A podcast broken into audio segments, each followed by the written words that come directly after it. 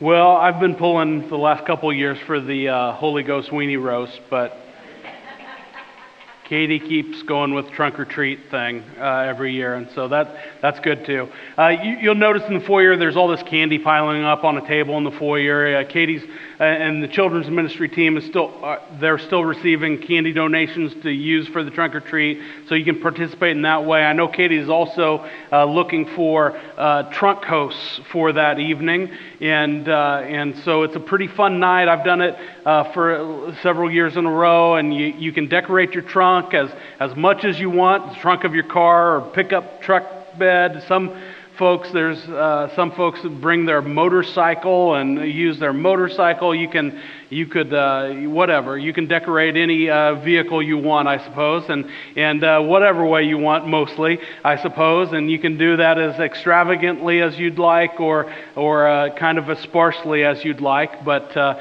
it's pretty fun to welcome kids and families onto our campus, and just to just to say we love you and uh, we want to provide this safe uh, you know, kind of trick or treating setting for them. And so it's a great opportunity to do that. So I know Katie's still looking for some trunk hosts. You can sign up on the app and uh, you can talk to Katie sometime today and, and she'll get you all set up. It's a pretty simple deal. And uh, be a part of the tr- trunk or treat this year on uh, October 31st. So uh, that, that's coming up quickly and, and lots of ways you can help. Uh, people get uh, excited and passionate about all sorts of different things in our world today. I had a conversation before before uh, nine o'clock worship service started about the, you know, being at the Renaissance festival that's going on right now and how some folks get really excited about that and are passionate about that. And, and I thought, well, I'm not really uh, into dressing up like knights or, you know, carrying swords around. But then, you know, some people think it's weird that you'd go to a baseball game in your jersey or whatever and, and those sorts of things. We get passionate about all kinds of different things. And, and I suppose uh, occasionally uh, some of us get passionate even about food. Uh, about a month or so ago, there was a, a restaurant that launched a new uh, chicken sandwich, right? Popeye's chicken sandwich. Did some of you pay attention to this? Or did anybody go buy and eat a Popeye's chicken sandwich? There you go. Nobody would admit it at 9 o'clock. They, somebody had to buy all these chicken sandwiches, right? And they're excited about it, and, and uh, people get excited about all those sorts of things. And then there was a conversation, at least online, I guess, and different people had conversations about which is the best chicken sandwich. And we, we sometimes feel strongly about these sorts of things. Maybe uh, you could decide is the Chick fil A chicken sandwich the best or is Popeye's chicken sandwich the best? Does anybody have strong opinions about this? We could vote right now. You know, Chick fil A, anybody Chick fil A kind of people? Or Popeyes, anybody is Popeyes? You're, I don't know, I don't care, but you're much more participatory than 9 o'clock. So I appreciate that. That's good, right? Uh, people are excited about this and they just, they just wanted to express their, their passion about it and they wanted this authentic uh, experience with the chicken sandwich. And, and maybe we have a different conversation about a different kind of food. I, I know some people like to discuss uh, these, these restaurants we don't enjoy them so much here in Kansas, but uh, in different places, some people like to have a conversation about which is the be- better hamburger, the Whataburger hamburger or the In-N-Out hamburger. And you've maybe had that discussion uh, and uh, thought about that somewhat. I'll tell you that the right answer is In-N-Out. And thank you so we can be done with that. And so excited about that. People have different opinions and they get passionate about which one is the best hamburger. Or maybe you, you have uh, strong feelings about, you know, which convenience store you go to, right? There's uh, QuikTrip or Casey's or Petro Deli, right? I, sorry, I didn't get that one in there. I feel strongly about that. Whichever one it is, you know, people have strong opinions. We were at a at, at a wedding in Texas. Uh, uh, several months ago, and my wife Sherry said we were just there and back. I mean, we went through Oklahoma into Texas. We were there for like a day, and then we drove back. It was that quick a trip. And my wife Sherry said, Oh, we really have to go to Buc-ee's. And I thought she was cussing at me. I didn't know. You know, I was like, what's a Bucky? I don't know what that is. Well, it's a convenience store in Texas, and we didn't make it. So I'd have no, I have no vote on that one. But uh, some people feel passionate about this, and they compare these, which one's the best, you, you know. Or, or my son is, is at school in Oklahoma, and he, he said, the whole floor I live on, there's people from Texas that live on my floor, and they, they are constantly telling me that I need to try Texas barbecue. So maybe we have conversations about which region has the best barbecue, you know, Kansas City or Texas, and then there's some other regions that don't matter as much. But there, you know, there's conversation about which do we feel is most uh, is most important, is best, and and we have this, we get passionate about those things, and I. I thought, well, you know, I never went and had a Popeye's chicken sandwich, and, and I don't know if I will. And, and, you know, they sold out so quickly, and some people said it was just, it was all an act, right? You know, they never intended to have enough chicken sandwiches to fuel the chicken sandwich excitement that they, that they caused. And, and so they said it was just media. They just wanted excitement. And so I searched, you know, Popeye's chicken sandwich recipe.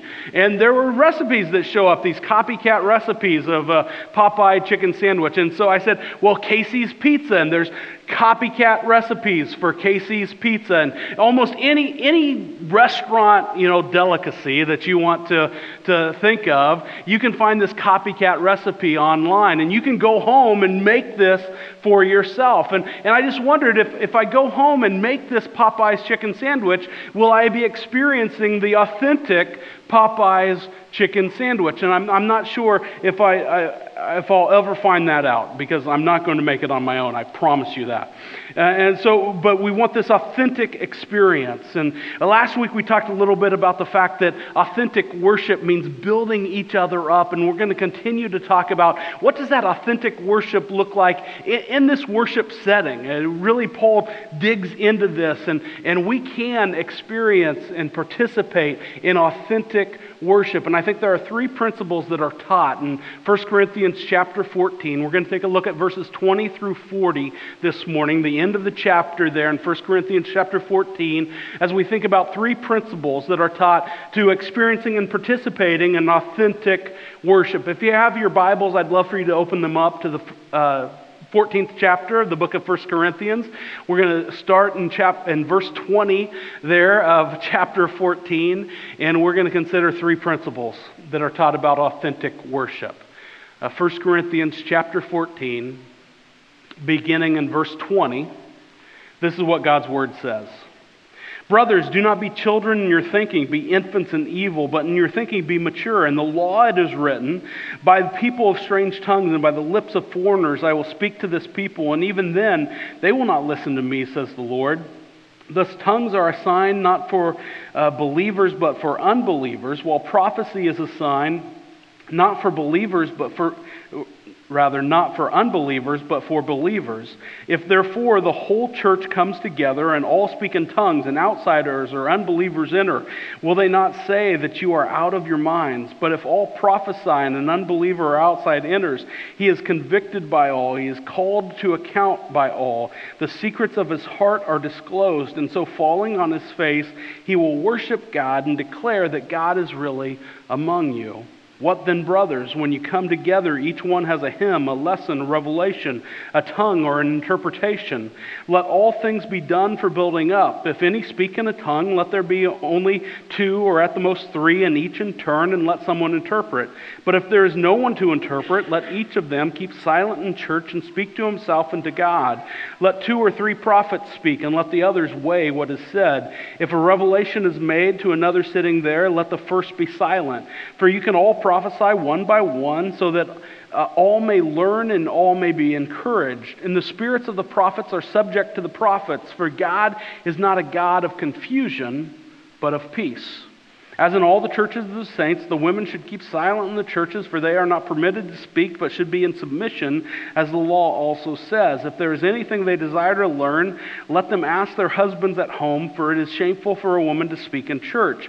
Or was it from you that the word of God came? Or are you the only ones that has reached? If anyone thinks that he is pro- a prophet or spiritual, he should acknowledge uh, that the things I am writing to you are commanded of the Lord. If anyone does not recognize recognize this, he is not recognized. So, my brothers, earnestly desire to prophesy, and do not forbid speaking in tongues, but all things should be done decently and in order. All right, an interesting and then kind of a difficult section of Scripture that we're going to deal with this morning as we think about these three principles that are taught uh, and for us to experience and participate in authentic worship. Principle number one is that authentic worship reveals God among us. Authentic worship reveals God among us. Let's, let's go back to verse 20 here and, and see where Paul says, Brothers, do not be children in your thinking, be infants in evil uh, but in your thinking be mature. In the law it is written, By the people of strange tongues and by the lips of foreigners will I speak to this people, and even then they will not listen to me, says the Lord. Thus tongues are a sign not for believers, but for unbelievers, while prophecy is a sign not for unbelievers, but for believers. If therefore the whole church comes together and all speak in tongues and outsiders or unbelievers enter, will they not say that you're out of your mind? But if all prophesy and an unbeliever or outsider enters, he is convicted by all, he is called to account by all, the secrets of his heart are disclosed, and so falling on his face, he will worship God and declare that God is really among you. How do we participate in authentic worship that reveals God among us? And, and Paul begins the conversation where we left off last week. We were talking about the fact that worship, uh, authentic worship, involves both the heart and the mind, the, the mind and the spirit. And Paul was, was talking, not only uh, telling us, teaching us that we should participate in things in worship that not only make us feel good, that we enjoy, but that uh, lead our minds to, to know more about God and that we can think about and study and learn from. And he continues that conversation about our mind and our thinking here. He says, Brothers, do not be children in your thinking be infants in evil, but in your thinking, be mature.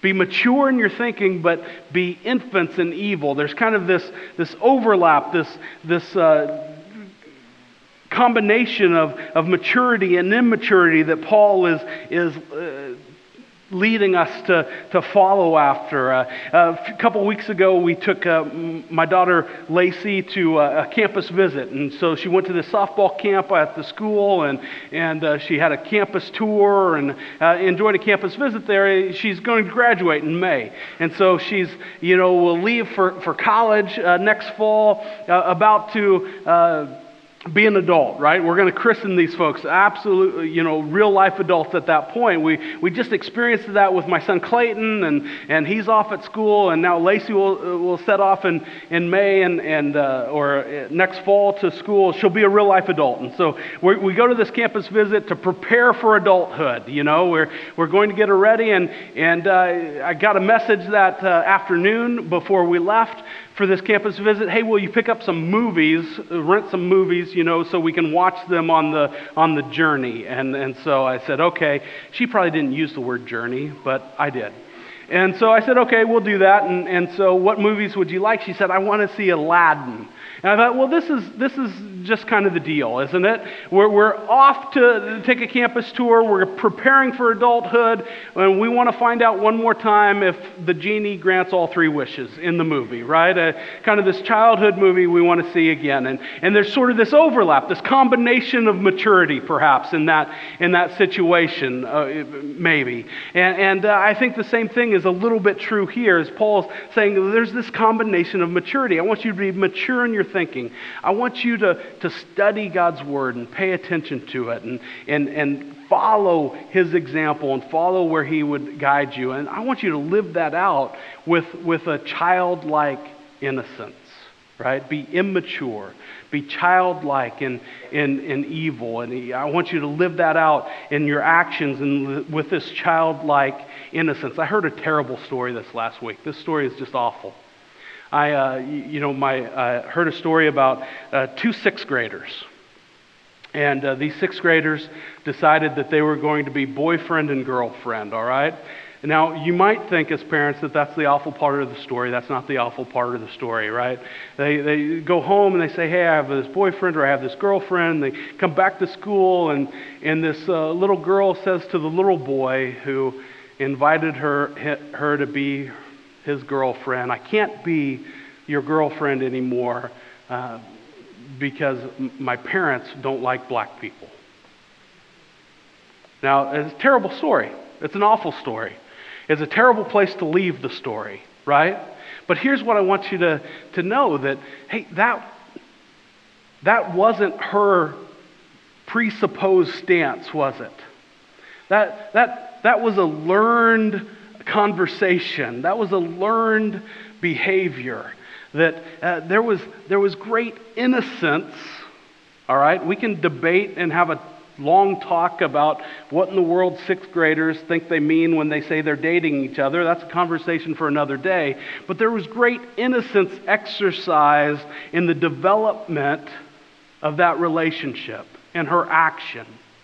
And Paul is, is, has this combination of, of maturity and immaturity. And he said, I want you to be very mature in your thoughts and your mind. I want you to study and pay attention and weigh uh, God's word and see the truth in it. And then I want you to live with this childlike innocence. That's exercising that maturity with this innocence in our actions.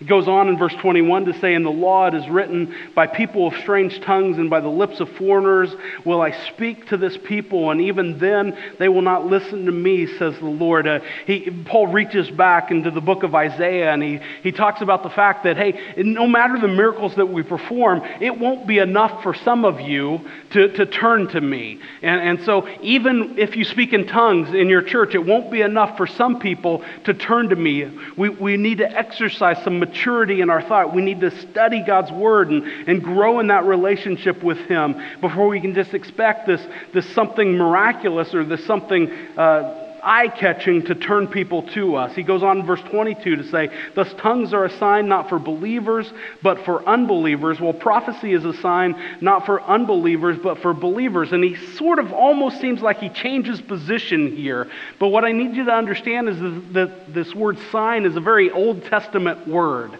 It was the word that was used in the Old Testament when God said, Hey, there's going to be judgment coming from this, this outside country, and they're going to, they're going to exercise this judgment on Israel. It's this word with this heavy connotation of judgment. And so when you go back and you overlay that in, in verse uh, 22, you realize he's, he's communicating the same train of thought here to 23, where he says, If therefore the whole church comes together and all speak in tongues, and outsiders or unbelievers enter, will they not say that you are out of your minds? But if all prophesy and, and an unbeliever or an outsider enters, he is convicted by all. He is called to account by all. The secrets of his heart are disclosed. And so, falling on his face, he will worship God and declare that God is really among you. So, so Paul just poses this what if question. He asks, In your worship, what if the whole church speaks in tongues? What would happen? And he said, What if the whole church prophesies? What would happen? Now, we've talked about these two spiritual gifts and we defined them last week. And, and, and, uh, uh and we know that when we read prophesy and in the New Testament, that I, I, think we ought to be reading, you know, the preaching and teaching of God's Word. We, we are an, at an advantage over the church in Corinth in that we have at our fingertips the entire New Testament. They were holding just one part of it, this letter from Paul, as they, as they read that and studied that. And we have the entire New Testament at, at our disposal. We, we can reach any part of it and read any part of it. We can rely on God's Word. And, and Paul says, what if uh, people, the whole church spoke in tongues? And when I was 11 years old, I got invited by my best friend to go to this his, his, church for a Sunday night church service. And I said, "Okay, we'll go." And I went with my buddy to this church service, and and we sat in a worship service. And I don't remember anything about this worship service except what happened at the end. All right, I'm supposing that it was very much like other worship services that I'd been a part to uh, until the end. That there was singing and that there was teaching and preaching and that sort of stuff in the worship service. I don't remember any any of that, though. And I remember at the end, uh, somebody, the, the preacher or whoever was leading that service, invited people to come forward to the altar. And, and, they talked about all sorts of good things, right? You can come forward to the altar to seek forgiveness. You can come forward to the altar to begin a relationship with Jesus. You can come forward to the altar to pray, all of these good things. And, and he said, We're going to stand, and, and if, you, if you want to come to the altar, people can come. And so uh, people stood up, and almost everybody went to the, the front of the room, to the altar, to, to pray and to receive these good things. And they continued to worship, and then they started to speak in tongues, to pray in tongues at the front of this room. And I, my, uh, in small group, you know, some folks said, Well, I've never really experienced that. What's that like? And we tried to describe that, and I described that setting. It was like a mosh pit of speaking in tongues. If you've ever been to a concert and people just kind of being very excited about the performance, right? And that's sort of what was happening as they spoke in tongues. And I remember as an 11 year old thinking, I have no idea what's going on. And my friend looked at me uh, because everybody stood up. And everybody went to the front, and there were just a few people kind of sprinkled through the seats. And my, my best friend said, Hey, do you want to go? And I said, No, I'm good. I'm going to stay right here. And I was really scared. As an 11 year old, I just never experienced that before. You're right, it was, it was sort of frightening to me. I did, just didn't know what was happening.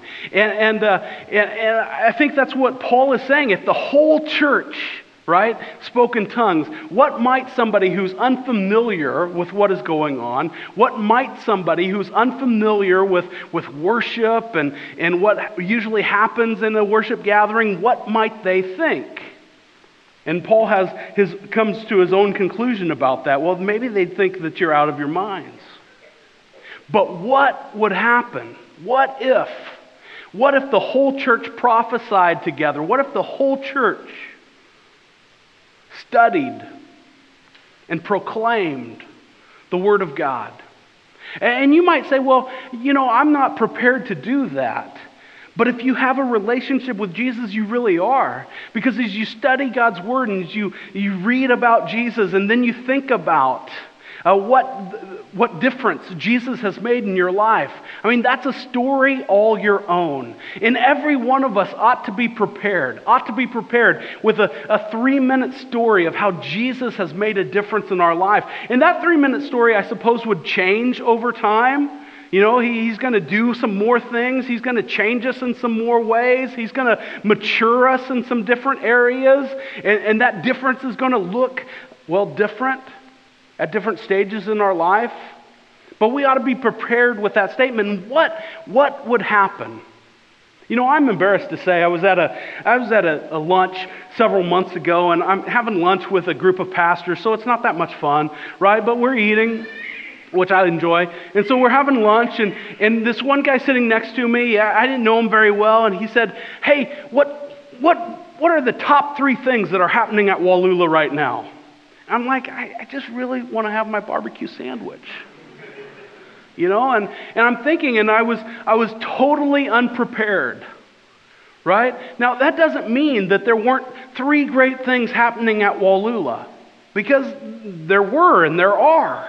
I mean, we can make a list of the difference that Wallula is making in our community at and Third Thursday meals and the hundreds that are fed, or at the uh, uh, shelter of hope and the hundreds that are, are housed and sheltered for the evening. We can talk about our small groups and the, the difference that those relationships are making in individual and families' lives. We can talk about our children's ministry and a great weekend just this past weekend at Superstart and some of the things that are going on there. We can talk about our student ministry and, and, and uh, the, the impact that youth coaches and other students are having in, in families' lives. There are great things that are happening at Wallula. I was simply unprepared. And so I stammered around a little bit, and we had a conversation. And, and man, just because there are so many good things happening, that, you know, we were able to share some of those things.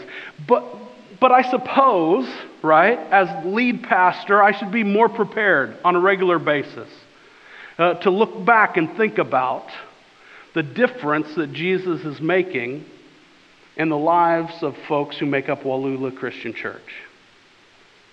And as an individual follower of Jesus, I should look back and pay attention to the difference that Jesus is making in my life. And if every one of us did that, what might happen? Well, Paul answers his own question again he says, when we share the Word of God, when we share our story and how Jesus has impacted us, uh, he says in verse 24, but if all prophesy and an unbeliever or an outsider enters, he is convicted by all. He is called to account by all. That's not as, as stark and serious as it sounds, right? When we study God's word, the most important uh, job of Scripture, I believe, is to reveal to us that there is one God and none of us are Him. And every one of us is in desperate need of a Savior. And the ultimate difference that Jesus has made in my life is, offer, is that He's offered me that, that saving relationship. So they're convicted by all and called to account by all. The secrets of his heart are, are, disclosed. And so, falling on his face, he will worship God and declare that God is really among you. God is revealed in our story and the difference that He's made. He's revealed through His story, His word, and the difference that it's made in our lives. And every one of us ought to be prepared uh, to live out this principle in authentic worship and, and allow God to be revealed among us. Let's think about principle number two that authentic worship reflects God among us. So, God has made this difference in our life. We've accepted Him and we're following after Him. He's revealed His presence in our life and in our family, on our team here at Wallula. And now, as we live out that worship, it ought to reflect who God is and, and how we live and the decisions we make. Paul begins to unpack uh, this first century worship service here in verse 26. He says, What then, brothers, when you come together, each one has a hymn, a lesson, a revelation, a tongue, or an interpretation, let all things be done for building up. If anyone uh, speak in a tongue, uh, let there only be two or at the most three, and each in turn, and let someone interpret. But if there is no one to interpret, let each of them keep silent in church and speak to himself and to God. Let two or three prophets speak, and let the others weigh what is said. If a revelation is made to another sitting there, let the first be silent. For you can all prophesy, and one by one, so that all may learn and all may be encouraged. And the spirits of the prophets are subject to the prophets, for God is not a God of confusion, but of peace. Uh, you, you start in verse 26. What then, brothers, when you come together? See, there's this assumption that Paul is making that the body of Christ, that God's team, that his family is going to gather together in worship. We ought not rush past that. I, I served in a, a different church uh, many years ago, and, and there was this gentleman that I always loved having conversation with, and, and I'd have a conversation with him a couple times a year, usually sometimes around Christmas and then maybe around Easter. And so I had this conversa- a different conversation every time, but, but it always started in the same way because I, I was serving as a youth pastor then. I, I wasn't the preacher or the lead pastor necessarily at this congregation, but, and so maybe he referred to everybody on staff staff this way, I don't know. But he always talked to me like that. He'd say, Preacher. And I'd say, Yeah, what's going on? And he'd say, Preacher, this is, and then he'd start his conversation. And almost every one of these conversations at some point in time would deal with the fact that he knew that I knew that he only showed up, you know, a couple times a year at church. And he'd say, Preacher, I know I should be in church more often, but I really love this stuff. You know, and for him, he would say, Preacher, I know I ought to be in church more often, but I never feel closer to God than when I'm in my deer stand. And I would always say, That is so cool. That is so often. That is so awesome. And you ought to be in your deer stand sometimes. You ought to do the things that you love. And you ought to, if, if that draws you closer to God, that we should celebrate that.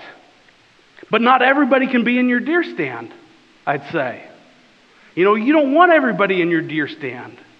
And if God is influencing you in this way, then it's our job to help him influence others. Paul talks about this idea of building each other up over and over and over again. It's been a theme that ran through that's run through the entire uh, 14th chapter of the book of 1 Corinthians. So he assumes that we'll come together, and as we come together, we'll continue to build each other up. And he makes this list. It's not a comprehensive list. It's, it, we, we don't know if every one of these things was present in a first century worship service every time, but he builds this list of things that might be present in a worship service. He says everyone's going to be together, and everybody has something to contribute. Right? We need everybody to be a part of that family everybody to be a part of the team. He goes on by comparing these two spiritual gifts that he's been comparing this whole time. If any speak in a tongue, let there be only two, or at the most three, and each in turn, and let someone interpret. But if there is no one to interpret, let each of them keep silent in church and speak to himself and to God. Let two or, or let two or three, in verse 29, uh, prophets speak, and let the others weigh what is said. If a revelation is made to another sitting there, let the first be silent. For you can all prophesy one by one, so that all may learn and all be encouraged. All right, so Paul begins by saying, unpacking this worship service and saying, first of all, we all have to get together. We need to continue to worship together and uh, build those relationships. And, and the way we build those relationships, man, it'd be really good in this worship service if there was a plan. If, if you're going to speak in tongues, that there'd only be a couple of you, and that if you would take turns. And if there are going to be uh, folks who prophesy, that there'd only be a couple of you, and that you would take turns, that there would be this plan to worship. Uh, every Sunday, believe it or not, we have this plan of, of how we are going to worship and how you know, we're going to draw as close as we can to God and learn as much as we can from His Word. I remember interviewing uh, at this church just before I graduated from Bible college, and I, I went to this church to interview on the weekend, and, and we, Sunday morning was, was getting ready. I was meeting with the, the lead pastor at this church, and before this the earliest of his services. And uh, they, at that time, had different kinds of worship services. They had a more traditional worship service, folks sang out of hymnals and, and that sort of thing, and then a more uh, contemporary worship service with a band and that sort of thing later. And, and uh, he said, Well, Lance, if, if you get this job, if we hire you, then you need to know this about this uh, first worship service that sometimes uh, the, the song leader, you know, they show up most of the time, but sometimes they don't. And when they don't, you need to be able to figure out which songs you'll be leading that Sunday morning. And I thought, that's a terrible plan. You know, you do not, you, first of all, you, you don't want to hire me to lead any songs anywhere at any time. All right? You, you don't want to do that. It's Craig's birthday this last week, but you don't even want me to lead Happy Birthday. Sing that to him later. You know, that's a terrible idea. But secondly, what do you mean figure out which songs we're going to sing that Sunday? You know, it's Sunday.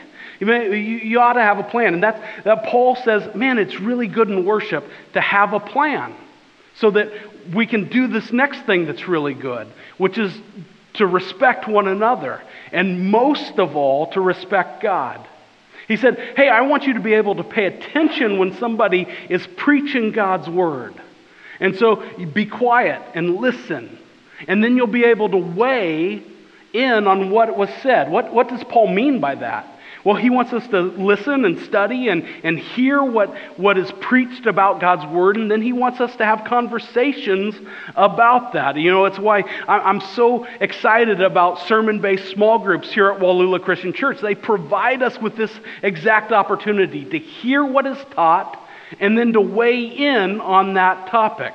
And, and, and, so Paul says this is a really, uh, it's good to have a plan and it's good to respect one another so that we can show respect ultimately to God. For God is not a God of confusion, but of peace. And if God is a God of peace, then we want our interactions with each other to reflect who God is and to be uh, peaceful as well. Principle number two is that authentic worship reflects God among us. Let's take a look at principle number three that authentic worship shares God among you. Authentic worship shares God among us. Let, us look at uh, verse 34. As in all the churches of the saints, the women should keep silent in the churches, for they are not permitted to speak, but should be in submission, as the law also says. If there is anything they desire to learn, let them ask their husbands at home, for it is shameful for a woman to speak in church. Or was it from you that the Word of God came? Or are you the only ones it has reached? If anyone thinks that he is a prophet or spiritual, he should acknowledge that the things I am writing to you are a command of the Lord. If anyone does not recognize this, he is not recognized. So, my brothers, earnestly desire to prophesy, and do not forbid speaking in tongues, but all things should be done decently in, in order. We need to share God among us. And, and this uh, principle is started in this section of Scripture that's really difficult for us to handle. Verse 34 says, The women should keep silent in the churches, for they are not permitted to speak, but should be in submission, as the law also says. If there is anything they desire to learn in verse 35, let them ask their husbands at home, for it is shameful for a woman to speak in church. This is a difficult section of Scripture. And in fact, it's so difficult for some Bible scholars that they say, well, this doesn't reflect Paul at all. It absolutely cannot be original to this letter. Let's just dismiss it. Let's just cut out verses 34 and 35 because it can't be what Paul intended. Paul didn't write this. The only problem with this idea, I, I get where they're coming from. We're going to deal with some of these issues, and, and you can understand how they might reach this conclusion, except that every one of the copies of 1 Corinthians that we possess have these verses in them. It's written in those verses. And when you, you do kind of this, this scholarship of ancient documents, I mean, it comes down to the number of copies and how close those copies were to the original uh, authored date. And when you weigh all that together, man, verses 34 and 35 are in those documents. They're in this letter. And so I think we have to figure out whether we like it or not, and I don't especially like it, we have to figure out what we do with this. How does this apply to us? What does it mean?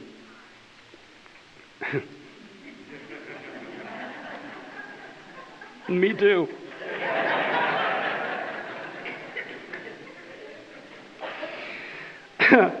so, we're going to keep dealing with verses 34 and 35. And, and I think there's some, some hints that we, we should take away from this, okay?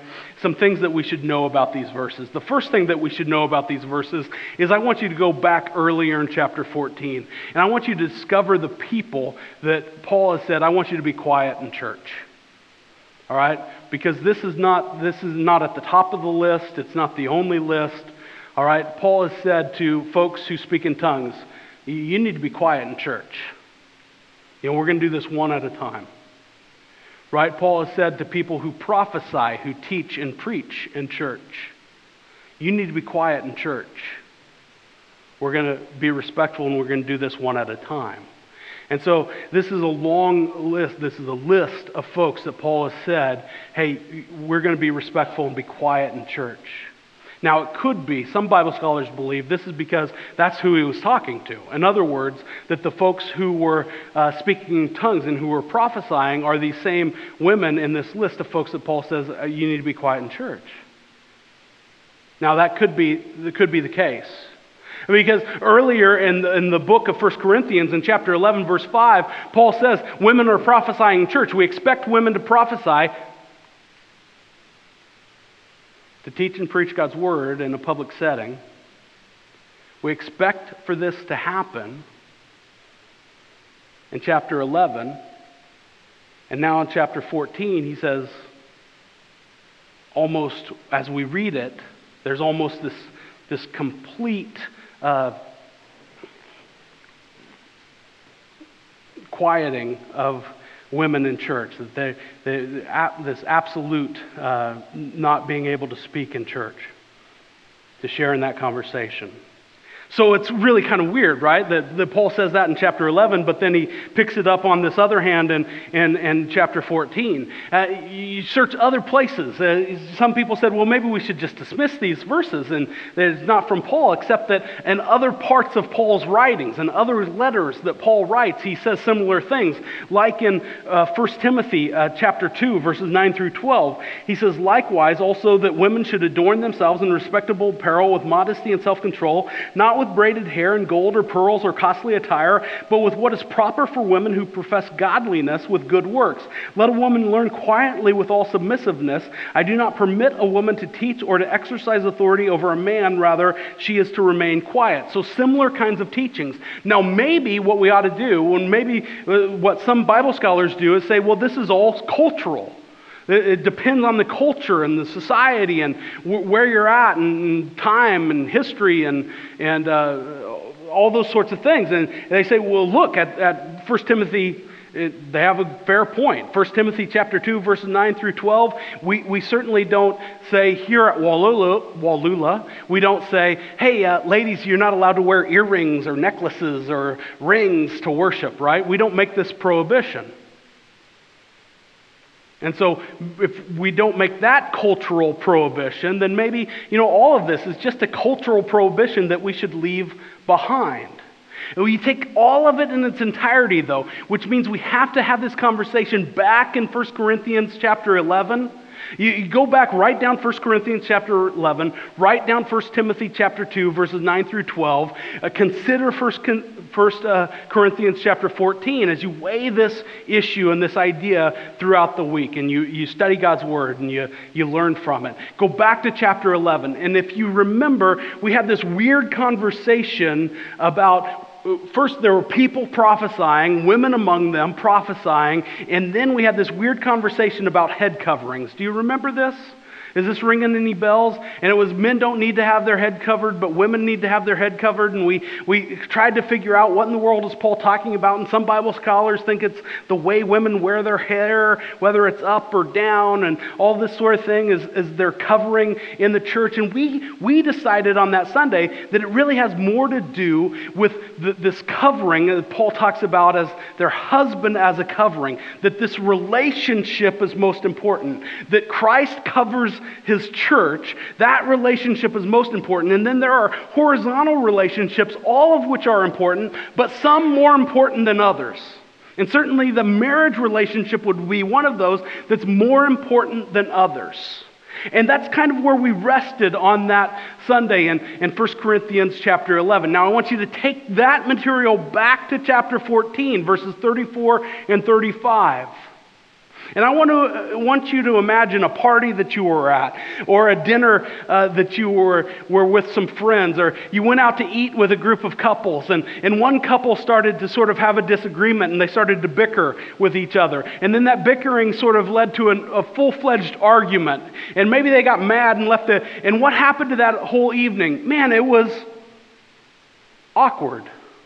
It was weird. It was hard, wasn't it?